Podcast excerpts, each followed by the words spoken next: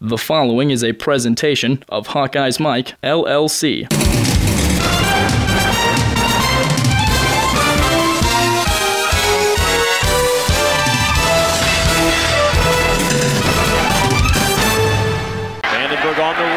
Toss to Kevonte Martin Manley reaching across the goal line. He's in for the touchdown.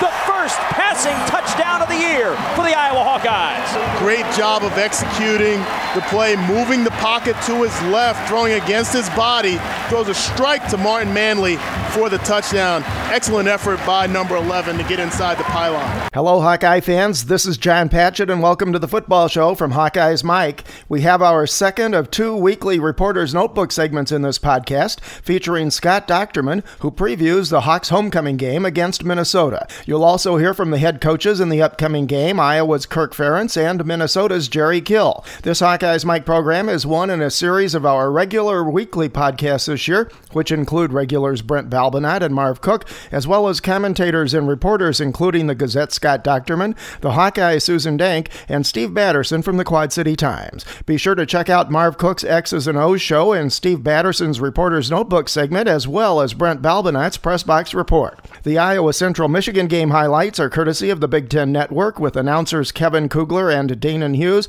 A nice job calling this contest. We very much appreciate it and thank them. Hawkeyes Mike football programs come to you following every game during the entire season and are brought to you in part by Prefense Hand Sanitizer. One application lasts all day. Try the hand sanitizer used by the Iowa Hawkeyes, and remember, the best defense is Prefense. And by the Marv Cook Investment Group in Coralville, Iowa. Marv Cook for all your investment needs.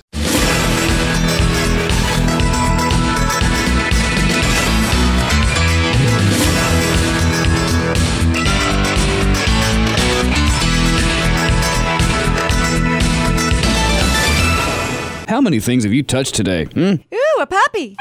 How many places have your hands been? Ooh, a keyboard. 24 hour hand sanitizer protection just makes sense. Prefense, a silica based hand sanitizer, protects your hands all day. Stays on up to 10 washings, moisturizes, alcohol free, and safe for the kids. So go ahead, touch anything and everything. Ooh, a toilet. Prefense, keep your hands germ free all day. Time now to hear from the head coaches in this Saturday's game. First up, Iowa head coach Kirk Ferentz, who was asked about the scheme and philosophy defending against the onside kick following the gaff in last Saturday's game against Central Michigan. Yeah, basically, you're looking for uh, typically uh, linebackers, tight ends, more tight ends, obviously, if you have enough of them. Guys with ball skills, but also can block. And then typically in the back line, you got guys that are more receiver skills, but we've used guys like Greenwood, Chad Greenway in the past. You know, he's a linebacker, he's an exception to that role. Probably could have been an all conference tight end, too, so, you know, he fits that role. Uh, Cooper's up there, you know, he's basically a blocker, but it's, you know, that's the thought process that goes into it.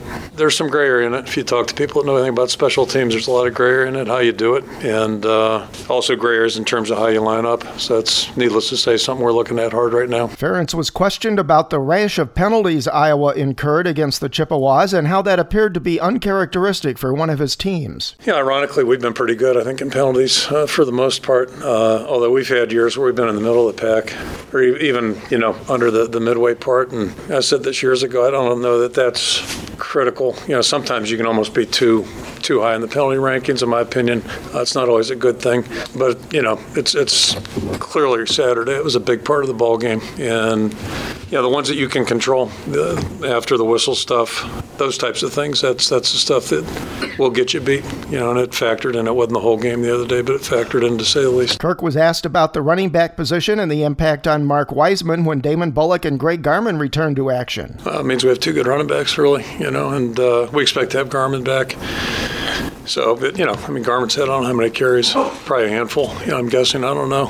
Yeah, and, and, you know, the reality still is that Damon's played two games in a quarter, something like that, and Mark's played about, you know, a game in three quarters. So, you know, the, the good news is uh, in August we weren't sure what we had, and right now I think we have two guys that are really good prospects at that position, so that's that's encouraging, and, and we think Garmon's going to be okay too. Uh, but you know, he hasn't done it yet, so But but history would say we're probably going to need at least three guys. So we're going to keep moving him along. Ferentz talks about Minnesota coach Jerry Kill and his teams. They win. I mean, you know, that's uh, you know, and I, I think uh, if you go all the way back, but you know, really caught my attention at Southern Illinois. Certainly, uh, he went up to Northern Illinois and continued that, and uh, they're doing the same thing right now. So they just, you know, he's got a staff that's been with him for a long time. They, they do a great job at it, and you know, it just shows in the play. I mean, ultimately, you get you get evaluated on how the team plays. I think, you know, to me, that's that's what it's all about, and what they look like on film, and they're they're very impressive in all, all three areas: offensively, defensively, and uh, special teams. And I just add in there. I mean, you know, you lose your your marquee player and your quarterback, and it didn't slow them down at all. You know, they go on and win the Western game and come back last week and win a big game. So, you know, when you when you can play through things that would be challenging to anybody, that's that's really that's an impressive thing. That says a lot about their players and their staff. Ferentz was asked about James Vandenberg's performance and struggles through the first four games. It's a different language that he's thinking. You know, I mean, he's thinking like all of us are thinking. So it's a whole different language he's thinking, and yeah, some of the plays are very different. Some aren't. I, I think we're all beyond that. I think it's again, it's it's a lot bigger than one position typically. But you know, I could suggest too. We've done some things pretty well the last couple of weeks offensively, and you know, seen improvement. Not total improvement, but uh, obviously not enough improvement. But I think we've seen improvement, and I think our whole thing right now is consistency in all areas. I think that's that's what I would suggest. So at his position, uh, every position really. And Ferentz talks about the struggles in Iowa's punt return game and Micah Hyde's performance as the returner. Uh, yeah, I can give you a commentary on that one too, but it's uh, yeah, I, th- I think college has a bad rule in punting. If you want me to tell you what I think, you know, the fact that everybody's allowed downfield as soon as the ball snapped, I think is a terrible rule for college football. But that's that's the rule. So uh, I think with that rule being in place, I don't know how many great returns you're going to see. I'm not saying you won't, but I think it's affected things a little bit. That's just my thought on it. I mean, there's usually somebody coming free in his face, and you know, on, if you look at most of his best returns, he's made one guy miss and then gets it up the field. So you know, because of the way that, that it is, it's just uh, you know, it's a tougher play. It's a tougher play, but yeah, realistically, to me, the most important thing is ball security. If you field the ball, don't let it roll, and that's an issue too with some of the rugby punting. You know, it's uh, that's why a lot of people do it. So it's uh, again, there's a lot to it, but you know, I'd be all for big returns. They're just they're tough to come by. I don't know what the national average is, but they're tough to come by.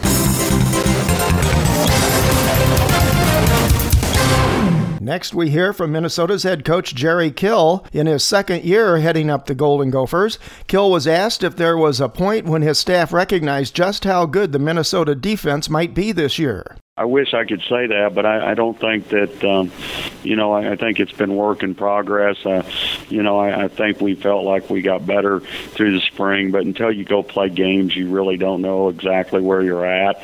You know, I, I think we felt like we, you know, added some some people to the defense and some some depth in, in recruiting, and um, we also redshirted some kids, and then we had some younger kids that, uh, you know, uh, gained some weight and got better in the weight room and and uh, physically got better. But I don't think any of us just thought, yeah, we're gonna, you know, be this, you know, be better on defense. And um, you know, I think our we felt like our team could be better because we're we're a little bit stronger and faster than we were a year ago, and we have some continuity with our coaching staff.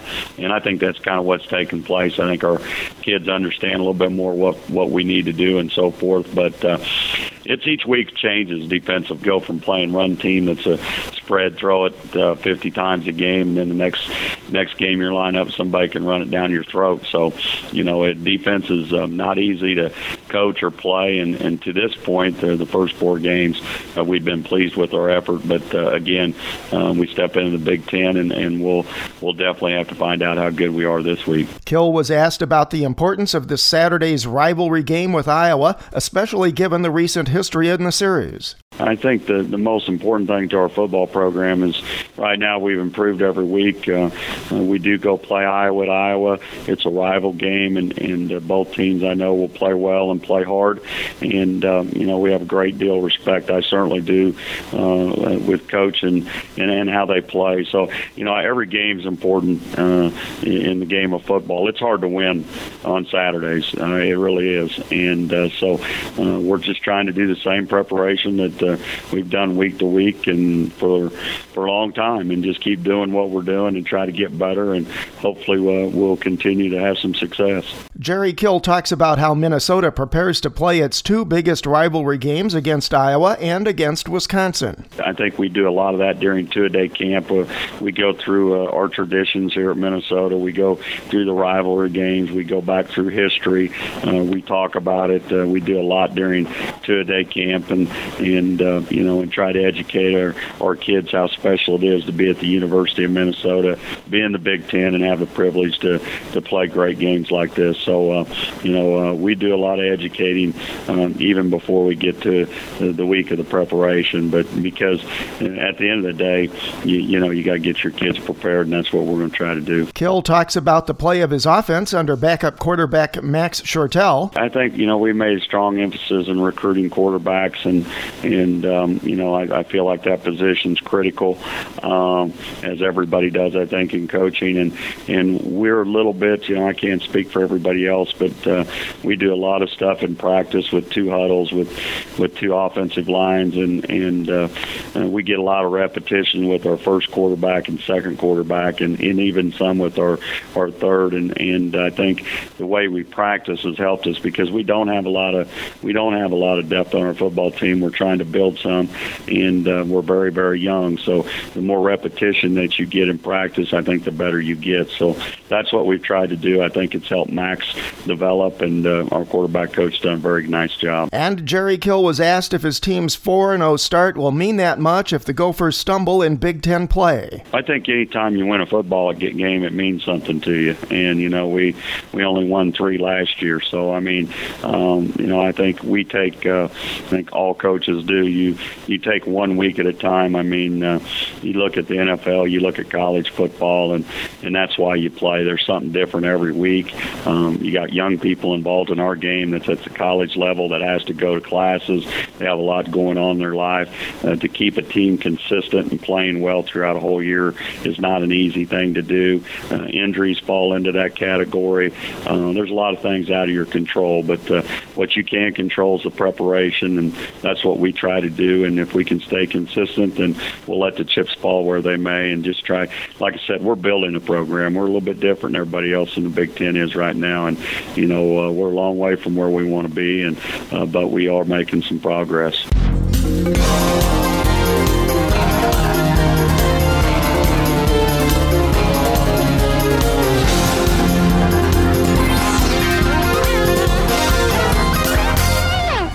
Iowa hosts Minnesota this Saturday in its 101st annual homecoming game at Kinnick Stadium. The Hawkeyes are 54 41 and 5 in these games and 6 and 9 versus the Golden Gophers in homecoming contests.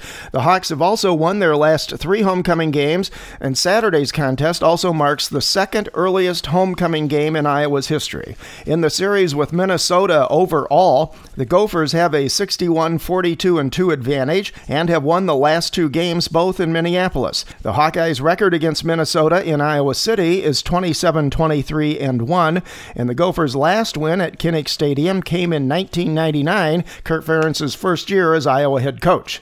The last two Iowa Minnesota games have been decided by a combined total of only four points, and Minnesota's wins have also been partially as a result of recovered onside kicks late in those contests.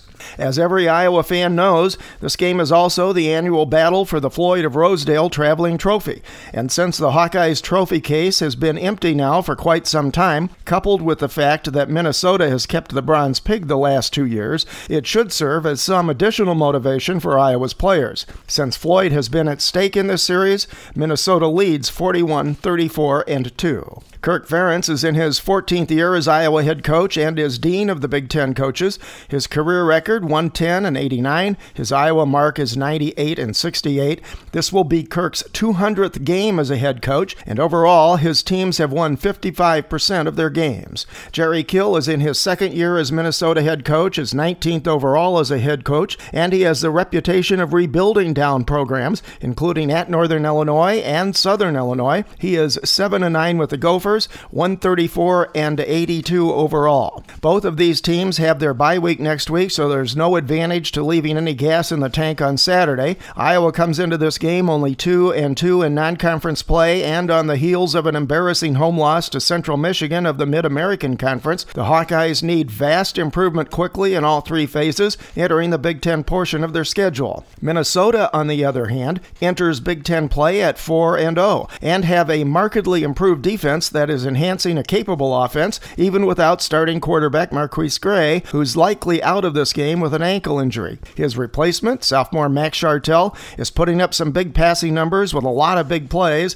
The Gophers have a solid running back in Donnell Kirkwood, and they spread the ball around to several decent receivers. In fact, 11 Gophers have already caught passes from either Gray or Shortell. They've already scored 119 points through their first four games, a mark they did not reach last year until game number seven, and Shortell passes about 70% of the time. The combination of Iowa's lack of pressuring opposing quarterbacks in its first four games with this kind of pressure on the defensive secondary could make for a long day in Iowa City. The most improvement for the Golden Gophers has come in their defensive line, and they are highly ranked in the Big Ten and nationally in several key defensive statistics. They've also been very good at creating turnovers, including seven interceptions so far out of a total of 10, which is tied for the lead in the Big Ten, and they have totaled 11 sacks through the first four games, trailing only Nebraska in the conference in that category. For a September game and a Big Ten opener, this homecoming contest comes about as close to a must win situation as it gets for Kirk Ferentz and the Iowa Hawkeyes. Great story, compelling and rich. Just a reminder that you can participate in our shows by offering your own comments and opinions on the Hawks. The toll free hotline is available 24 hours a day. Call 866 74 Hawks and make your voice heard. Visit HawkeyesMike.com, go to the news and events section, and check the links for up to date information on Iowa games, TV channels, team schedules, and more. You can subscribe to all Hawkeyes Mike podcasts through iTunes, and you can follow Hawkeyes Mike on Twitter, Tumblr, and on Facebook. Also, be sure to check out all of the Hawkeye stories, features, and blogs in the Gazette, the Hawkeye, and the Quad City Times, and listen to Brent Balbinot on Hawkeye's Mike and on the Balbinot and Brommelkamp Show, weekdays 4 to 7 p.m. on KGYM, ESPN Sports Radio in Cedar Rapids, and at KGYMradio.com. That broadcast school has really paid off. First down and goal from the five. Weisman to carry. Weisman shoving tacklers into the end zone for the touchdown. What a run by Mark Weisman for six.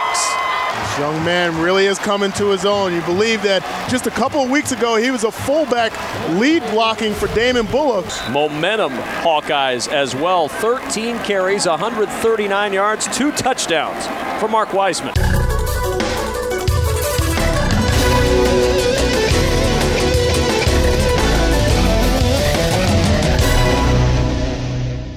Time now for the second of our two weekly Reporter's Notebook segments, this one with Scott Dochterman. You can read Scott's articles in the Gazette and online at thegazette.com and his blog, Doc's Office. You can also follow Scott on Twitter at Scott Dochterman, and you can listen to Scott on WMT Radio's pregame show three hours before kickoff for Iowa's home games. Scott previews the Minnesota game and more. Scott, as painful as it is, any fleeting thoughts about Iowa's loss last Saturday to Central Michigan and the impact that could have on the program? I think it could linger if Iowa allows it to linger. And uh, what it shows you, big picture, is this team's a long way away from, from being a good program, being a consistent program, and uh, finding any kind of sync, both offensively, defensively, and special teams.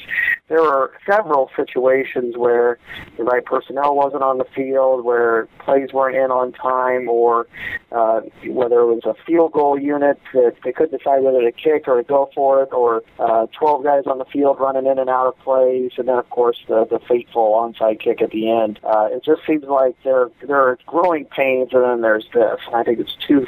Right now they're disjointed in a lot of areas, and they've got to get over this pretty quickly. We knew that they were going to be young and they were going to have some challenges, but I think the two and two start was not what anybody expected, and the loss to Central Michigan, which is ranks among the worst in the Ferentz era. Uh, you know, they have to have a lot of soul searching at this point, and uh, going back, they did some good things, but when you come up on the losing end of a game like that against an opponent like that, there, there's nothing really positive you can learn from that game. I'll ask you the same question I posed earlier this week to Steve Batterson and Marv Cook. Absent some kind of a stunning and immediate improvement in this team, do you see a realistic way it will even be able to get to a 500 mark? And, and does this make the Minnesota game essentially a must win for the Hawkeyes? Well, I think it, it does. I think the reason is Iowa doesn't need to worry about a bowl game right now. Iowa needs to worry about kind of the things they can control, the improvements in different areas. But that said, playing Minnesota uh, is important for the program for a lot of reasons. Number one, Iowa has struggled in the trophy department lately. I mean,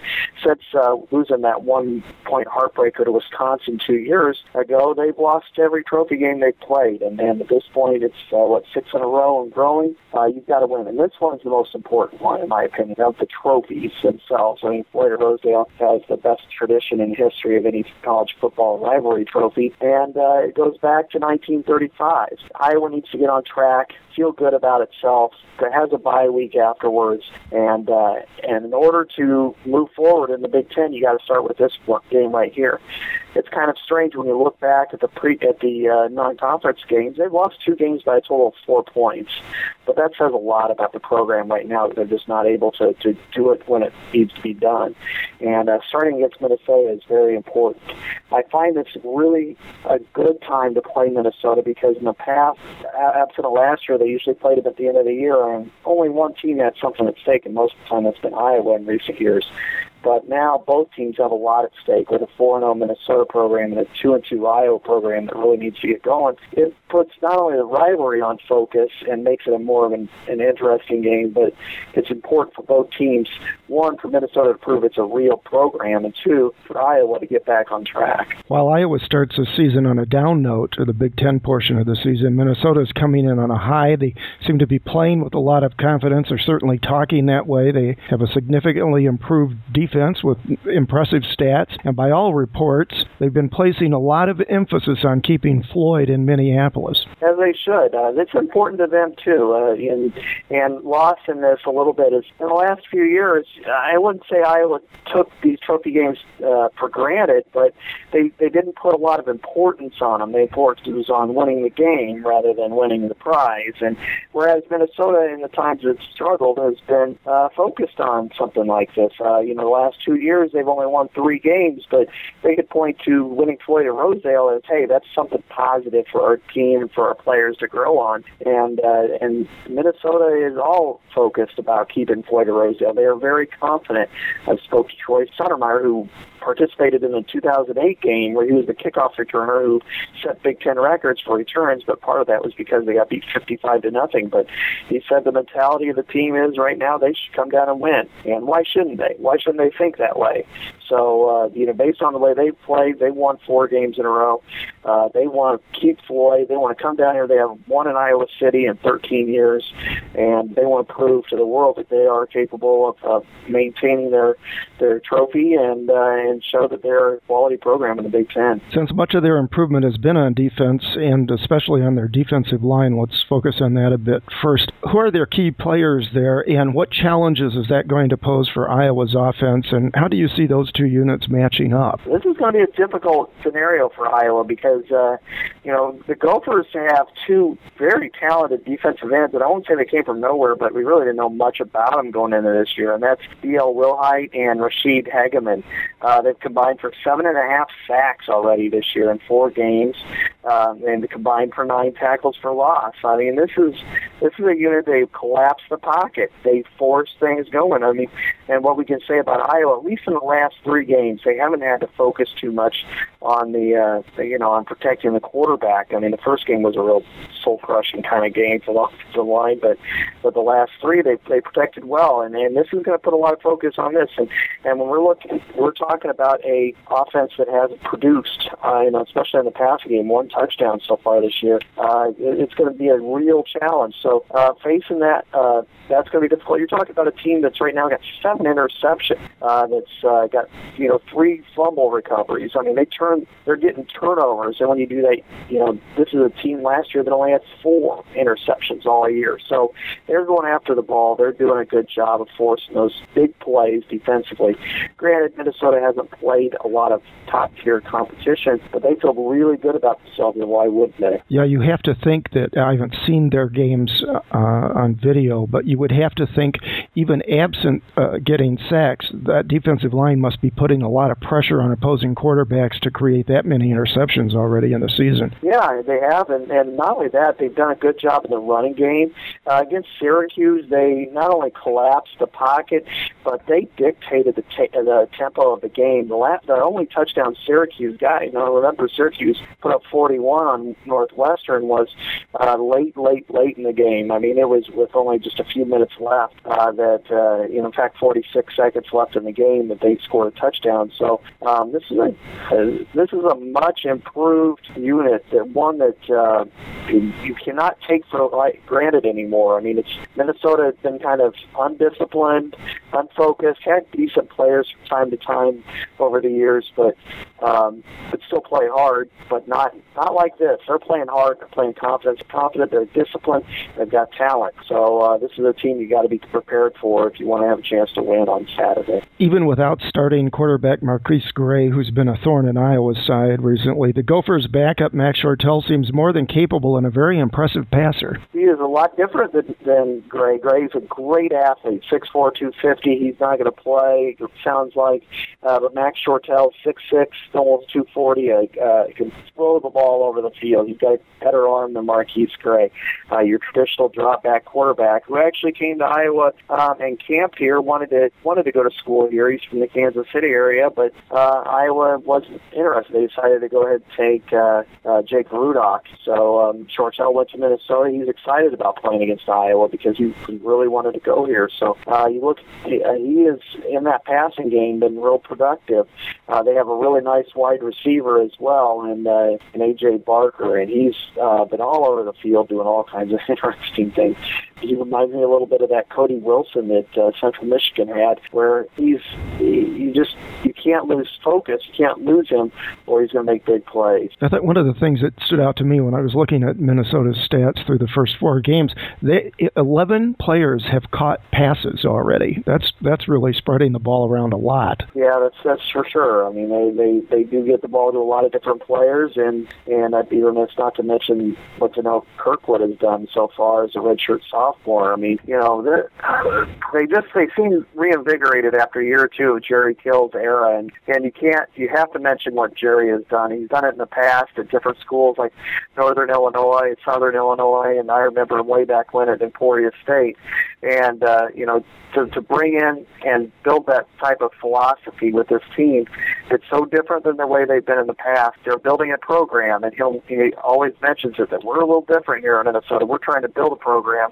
We're not trying to. We're not like everybody else, and and they they believe in that philosophy. And so Troy Stoudermire, was a cornerback uh, before, he you know he said he was worried. He's only a couple hundred yards shy of the national record for kickoff return yardage, and he two years ago that's what he was really focused on. He said now. I'm just worried about winning games and, and getting this hex off of us, is what he told me. So they, they're focused. They want to win, and uh, and they've got the players to do it right now. Yeah, you mentioned Donnell Kirkwood, the, their tailback. I heard the Minnesota radio analyst describe him as kind of a bowling ball, kind of a running back. He's 5'10", but weighs 219, and he's kind of having a breakout season. Yeah, you know, he's averaging four and a half yards a carry, about 90 yards a game. Uh, you know, physical, low to the ground guy, good balance, hard, strong runner. You know, and, and last year, you know, they they had MarQueis Gray run a lot, and that's all they could really do. Well, Kirkwood it gives him a traditional running back, and he's got three touchdowns. He has he has lost a lot of yards, which means he's been physical and active. So this, you know, the only thing I could say, uh, if you want to say something negative, is they really don't have many guys who have uh, produced outside of him. Uh, MarQueis Gray, of course, did, but he's out. Um, you know, and the next guy, James Gillum, is uh, you know, only got 60 yards four games, so you know he's getting 15 yards a game. That's not going to get it done. So uh, Iowa has to focus a lot on Kirkwood. If they can do that, they can slow down Minnesota's attack and, and cover Barker. Because if they don't cover AJ Barker, it could get rid. You know, Iowa's had a tendency to allow those types of players to get open quite a bit. It could be just another game from that standpoint. From Iowa's perspective, James Vandenberg, who started really hot last week, then really tailed off the last three quarters, he hasn't really shown that he does well under pressure, and that's the strength of the Minnesota defense. You know, it's kind of it's concerning now that we've gone a third of the way through the season. I can't even believe that's the case. That there's a third of the season's you know, a third of the way over with. But that he's got one touchdown pass, and it's just not what you'd expect from a fifth year guy, you know, a senior guy who threw 25 touchdowns last year. I mean, he's an accurate guy with a strong arm, a smart guy, and it just can't figure out what what's going on. I mean, last week they had a, he was nine and nine to start the game, and then they had a fourth down play where uh, they had a broken coverage. I mean, an easy touchdown pass to Devontae Martin Manley, and Vandenberg kind of maintains that well, the coverage was broken, and they had guys in his face, and he couldn't get him the ball. And to me, that's when you get him the ball, and I, I don't understand the the rationale with that. Uh, I do like the way Keenan Davis has played for the most part. He's had a couple of missteps, but uh, he's also made some t- tough catches. But really, for, and, and Devontae Martin Manley's also gotten open a few times. But uh, for the most part, they're either unable to get the ball to some of the other players, or it just is the other players aren't getting open as much as we thought that they should. And that's that's part of the problem right now in the, in the passing game. Yeah, you mentioned a bit ago the what Iowa's defense will try to do in terms of making Minnesota's offense one-dimensional and try to stop their running back. On the other side of the coin, it'll be interesting to see how Iowa's power running game with Mark Weisman, eh, coupled with the the play of the offensive line the last couple of games, especially in run blocking, how that might try to stress the Gophers defense and take some of the pressure off of Vandenberg. I I can almost bet that what Minnesota is going to do is try to take away the run. They're going to stack the line of scrimmage. They're going to they're going to claim that they're cornerbacks, and why wouldn't they say this? That their cornerbacks are you know will be able to take on Iowa's wide receivers and you know pre- try to prevent Iowa from running the football and force them to pass. I mean they lead the, the Big Ten and, and the country in, in interceptions. They feel good about the matchups one on one with Keenan Davis, Kevonte Martin Manley, and other receivers. They're going to try, they're going to sell out to stop the run. This is game is going to be all about James Vandenberg. If, if he can perform the way Iowa expects him to perform, they've got a good chance of winning. If not, if it's a sluggish or inconsistent performance, it's going to be very difficult for Iowa to win. So he is the key player on the field, in my opinion, and it's going to be about how he can get the ball to his receivers. If his receivers can get any kind of separation, the, the one thing other than Iowa State, the other three opponents are not in Big Ten caliber uh, leagues, and Iowa's got to got to realize that unless they can get those receivers open and hit them, hit them often, it's going to be a really long year for this team. Yeah, and, and the point you just made about stacking the box to stop the run will likely take away one of Iowa's most potent offensive weapons, which is the play action. Because if the run isn't working, the play action doesn't work. Well, of course, they're going to try to play action off everything, and then they're going to try to run. Don't get me wrong. You're going to see Iowa run a lot because that's what Iowa does. Iowa is a running team. This that's the one thing with Greg Davis came in. The running game stayed the same. The terminology changed, but everything in the running game, the inside-outside zone play, uh, the blocking pattern, that all stayed. So it's going to be about whether or not uh, you know they they can break through. They're going to crack at it as often as they can. Mark Weisman's had a nice couple of games. Uh, Greg Garmon apparently is going to be back. The running game, which was a, a huge hole going into the season, it seemed to be solidified at least now. It's, it's a matter of the passing game. Um, and so if they can use the play action um, and get some one-on-one matchups favorable and get some separation, they're going to be okay. But if they can't, it's going to be a long day. Well, you have to wonder if this wouldn't be the ideal game for Iowa's tight ends to become a factor again because they really haven't been so far this season. You're right, and they need to become a factor, and they need to do it themselves. Um, you know, there's you know a theory, you know, Iowa's not getting the ball to the tight ends enough. Well, the tight ends need to get open themselves, and and at this point, we all talked to our blue in the face about C.J. Fedorowicz and making comparisons to Rob Gronkowski. Well, right now he's not even he's not even a pro level type of caliber player, and he needs to figure figure out how to get open. He needs to get open often, and then we worry about Vandenberg getting him the ball. So, uh, and, and not only him, but Zach Derby, Ray Hamilton, Jake Duzey.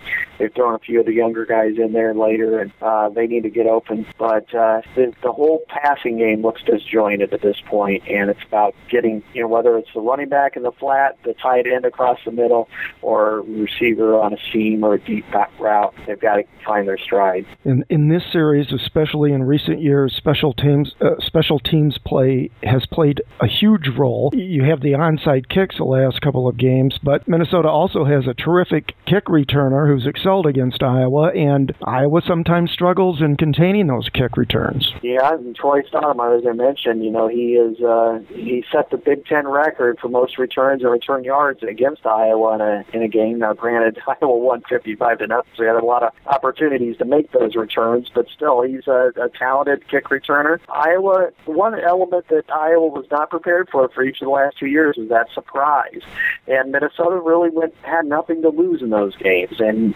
uh, you talk about 2010, where Iowa, had, you know, uh, somebody took away their birthday at the end of the year. I mean, they just really didn't have anything to play for. They went up to a cold Minnesota outside, and uh, Minnesota was ready. They wanted to win the game. They came out and scored a touchdown, and then recovered an onside kick and uh, won a three-point game. Last year was a surprise onside. They were early in the fourth quarter, and they weren't able to defend that. And, and Minnesota kept the ball for 13 minutes in the fourth quarter.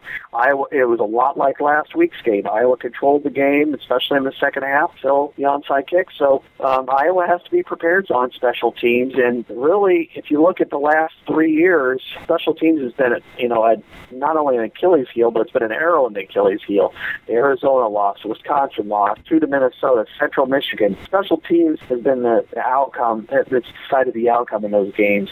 Iowa has to get better in that, or or, or it's going to suffer the same fate it has in, in the last three years. Marv Cook keeps emphasizing this almost every week that we visit, and, and that is that the Hawkeyes are going to need some big plays out of their kick and punt return teams, especially moving into conference play. You can begin to see some inkling that it's coming along in kick returns, but they're getting nothing out of punt returns. Yeah, and I've talked to Micah Hyde about that last year and this year. In fact, last year for a while he didn't even register on the Big Ten uh, among the Big Ten statistical leaders because he was uh, he, he didn't return enough for kicks. A lot of them were fair catches or he let the ball go. Um, Iowa's philosophy in the punt return is just secure the ball. We they do not want any turnovers. They don't want to get any risks.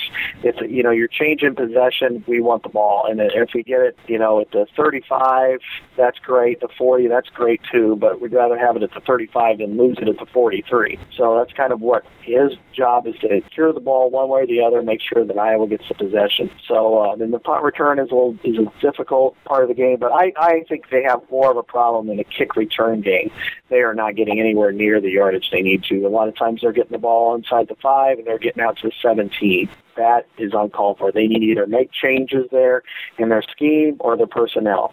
The kick kickoff returns are, are below average to where they, where they need to be. I asked Kirk that question Tuesday, and you know he went on for a while about about the issue with punt returns and the college rules. But Iowa ranks, uh, to to your point, even though Garmon, you could see some you know something maybe beginning to gel with Garmon returning kicks, but Iowa is 11th in the conference in kickoff returns and eighth in the conference in punt returns, and well behind the league leaders in each of those categories. So yeah, you know, I mean, Micah Hyde's averaging five and a half yards a carry or a punt return, which is you know fifth in the league, but third is ten yards and first is thirty yards. Now, Venric Mark is a, quite the player at Northwestern, but you know, but that's uh, that's sad. That's not real good right now.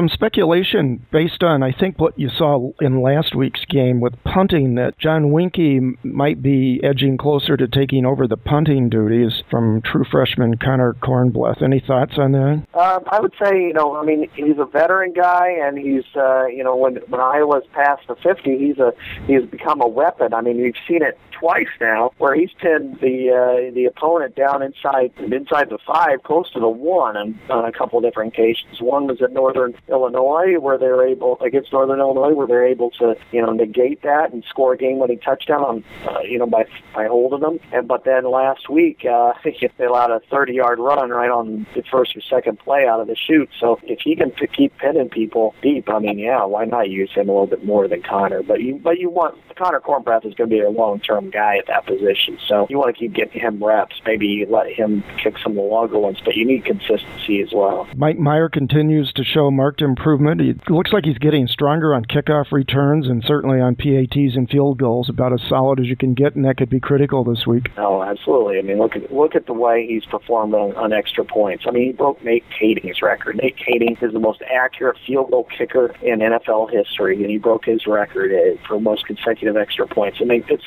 just I'm surprised Nate missed one while he was in Iowa. Uh, but yeah, he's continuing to hit hit from long distance, uh, hitting the wind, uh, very consistent. Um, what a what a tremendous player Iowa has at that position. A w- former walk on from from Dubuque. And you alluded to it uh, at the outset here, but I think it's probably fair to say the coaching for the Hawkeyes needs to be a little more decisive and organized than maybe it was last week. I think there are a lot of areas of improvement. Coaching certainly is there with them. You know, they don't look as prepared as they need to be.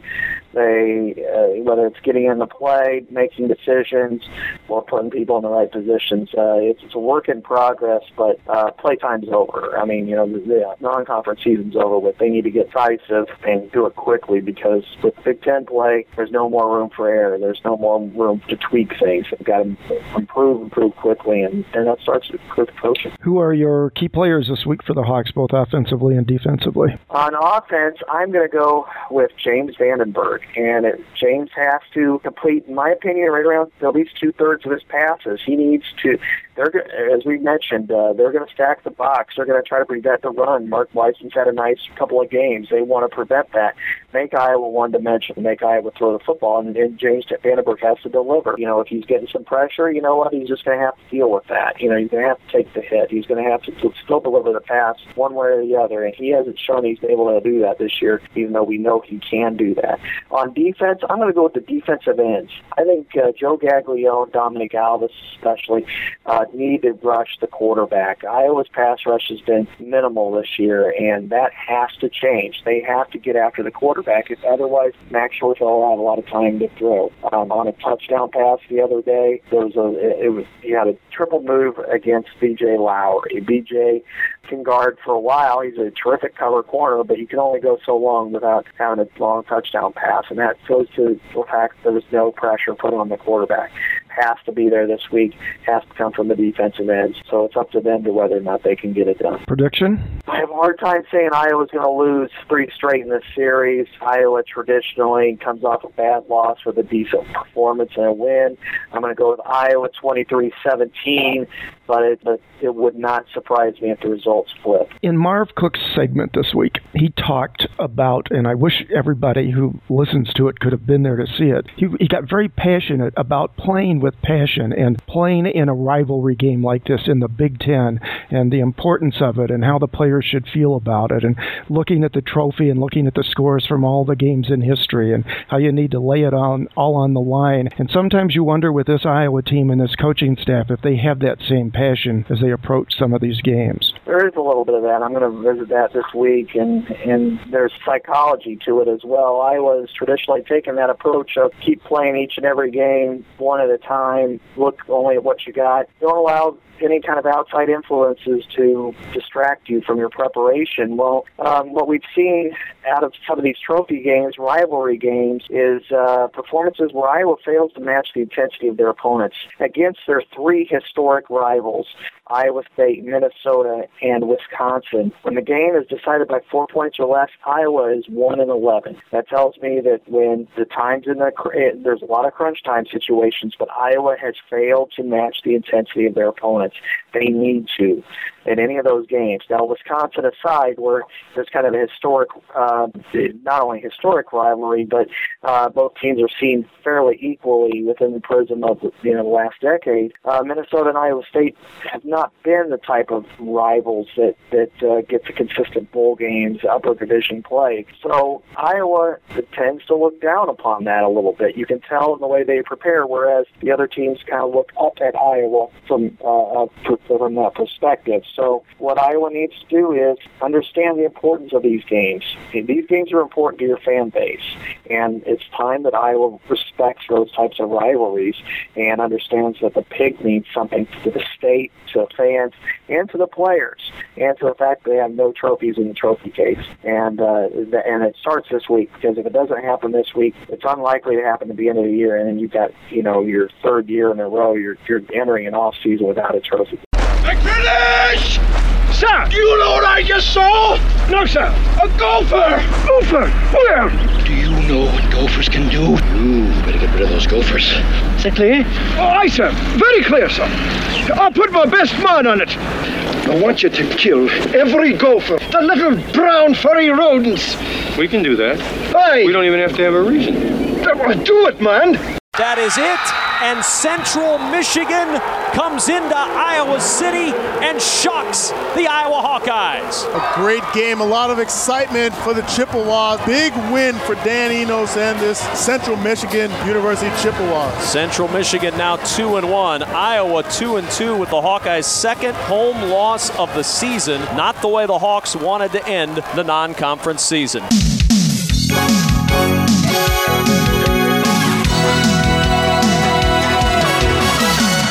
Hawkeye's Mike football shows are brought to you in part by Prefense Hand Sanitizer, the revolutionary antimicrobial hand sanitizer that is alcohol free and lasts all day with a single application. Try the hand sanitizer the Iowa Hawkeyes use, and remember, the best defense is Prefense and by the Marv Cook Investment Group, Wells Fargo Advisors Financial Network in Coralville, Iowa. Call 319 512 6261 or toll free 800 883 0842. Marv Cook for all your investment needs.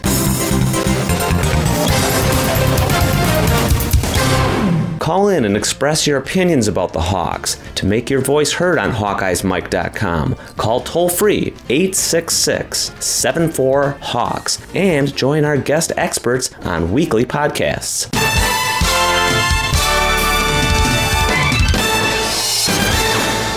Our thanks again to the Big Ten Network for the game highlights this week, and thanks to Scott Dochterman. We hope you've enjoyed this Hawkeyes Mike podcast, that you'll come back for more, and that you will participate by phoning and making your own voice heard on our shows. Call 866 74 Hawks. It's all Hawkeyes all the time on HawkeyesMike.com. One passion, many voices. Nice work, everyone. Sharp broadcast. Really good. Everyone on the floor as well. Really a lot of hustle. I liked it.